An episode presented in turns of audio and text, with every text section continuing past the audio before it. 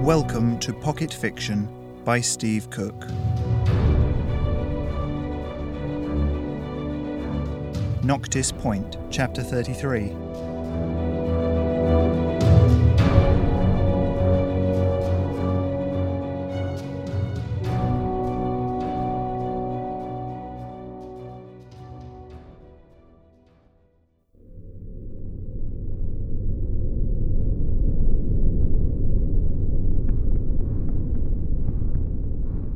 Alex awoke suddenly to the sound of the apocalypse.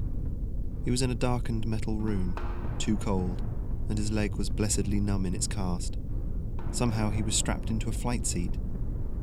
Whatever the noise was, it was deafening. A grinding noise, metal screaming, and distant explosions that sounded weirdly high pitched. Hello? He said weakly. Clearing his throat, he tried again. Hello? Where am I? He sat up a bit more, rubbing at the sore point on his chest where the belt's fastening had dug in. He closed his eyes and summoned up his SI, coating the room in blues and blacks. I'm in a shuttle, he realised, and sent his perception out further. Two women were stood looking at flat panels on a wall, soft screens, though he couldn't see the images. He narrowed his focus and looked at the taller of the two women. It was the princess. She pointed at something on one of the screens, then turned around and jogged towards the shuttle's hatch. As he dropped the thin skein of psychic vision, he felt the shuttle vibrate slightly as she came on board. You're awake, she shouted over the cacophony. Can you walk? Probably, he replied, loosening the harness. Why? You'll need to get out here, she said. What's that sound? You'll see. Alex scowled and struggled to his feet.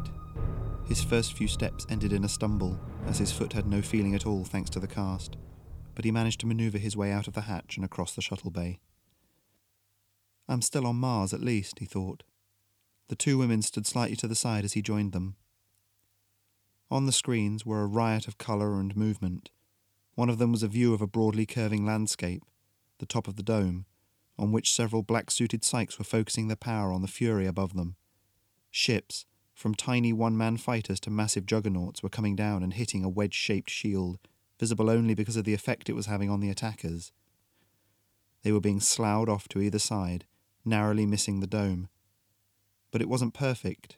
He could see several blackened and smoking dents in the dome where they'd missed ships, or where the wedge had failed, and the largest ships were still to come.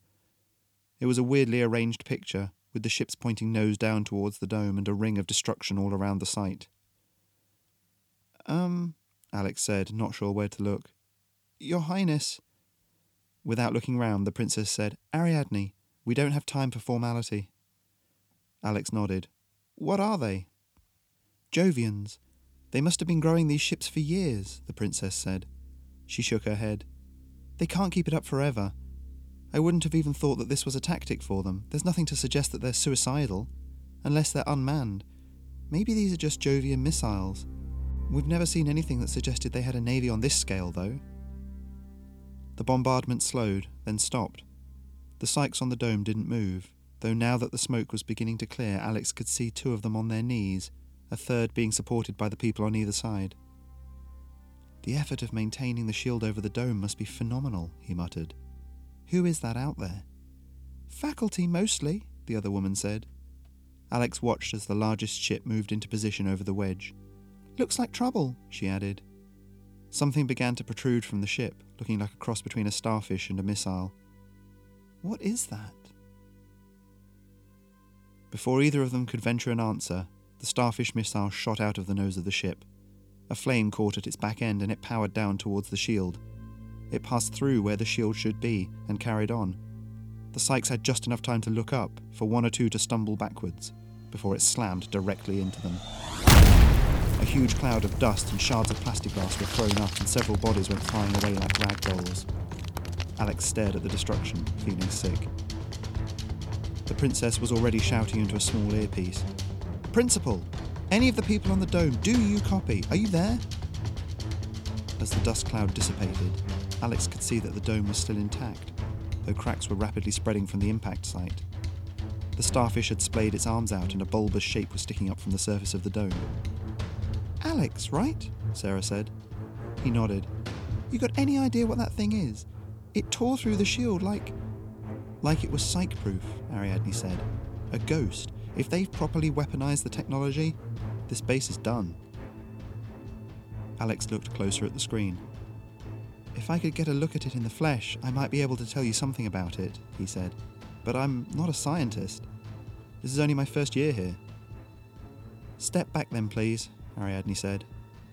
Alex stumbled backwards a couple of steps, the cast on his leg making a slightly hollow noise, and he sank onto a nearby crate.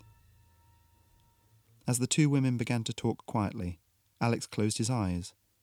Could he push his SI out that far? The room sprang into being, cold and dark, and he slowed his breathing as he pushed outwards, clearing his mind as much as possible. Every breath he took, he pushed the bubble outwards. A vent in the ceiling led to an access hatch, handily left open a crack. The room beyond that, above the shuttle bay, looked like a storage room. Shelves filled with boxes and cans, food, Alex realised, lined the walls. There was one door, locked. In frustration, Alex forced more power into his SI, filling the room to its corners. There, under the door, the tiniest of cracks where the metal didn't quite meet the floor, and he began to push himself under that. Like trying to shove a pillow through a mouse hole, Alex forced his SI into the corridor beyond. As soon as enough of his perception was in the corridor, Alex pushed on, out another doorway and out into the quad.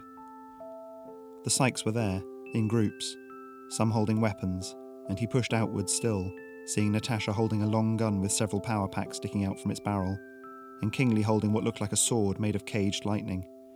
Alex drew back and upwards. Aware that a dull headache, threatening sharper pain, was beating at his head, he let his SI rise up to meet the dome, seeking the cracks. It was easier this time to push himself through, as though shoving the tortured soap bubble of his SI out this far had thinned it somehow. The device was like a hole in his psyche, visible only because of the way it warped and pulled at his vision. It pulsed with a strange energy, centered on a mass of thick material at its core.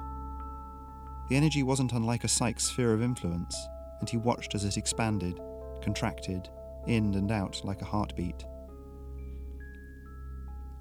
Without any warning, it expanded and kept on going. The energy washed over Alex's point of view on the edge of his SI, and he flinched. It grew, encompassing the top of the dome, and Alex retreated back inside, down below, he could sense students and faculty alike preparing to meet the invasion, to hurl things at the ships, to immolate flesh and bone, to form shields to keep the oxygen in a while longer. Each one was like a little light of psyche, some burning more brightly than others. As the alien field, invisible to the naked eye, reached them, their lights suddenly flickered out. Pieces of stone clattered to the ground, fire snapped out. One unlucky pair of psychs who had been floating, ready to fly up and engage in person, plummeted to the ground and landed with a sickening snap. They lay still. Alex could only watch in rising panic as, one by one, every psych's power was stripped away, replaced by a void. The field, spherical in shape, roared across the campus, and Alex suddenly realized that it could only be seconds before it reached him. He reined in his SI, back through the corridors, the storage room, into the vent, and opened his eyes. They've neutralized all the psychs, he shouted. Ariadne and Sarah turned around. That thing is an anti psych field. He brought up his SI again, and the field was there, moving more slowly now, coming through the wall. It's in the room! He saw both Ariadne and Sarah turn in confusion, seeing nothing, and then the field washed over him, past him, and he screamed in panic.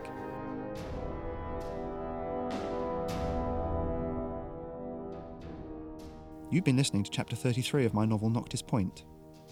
For more episodes and blogging about writing, why not check out stevecookfiction.com?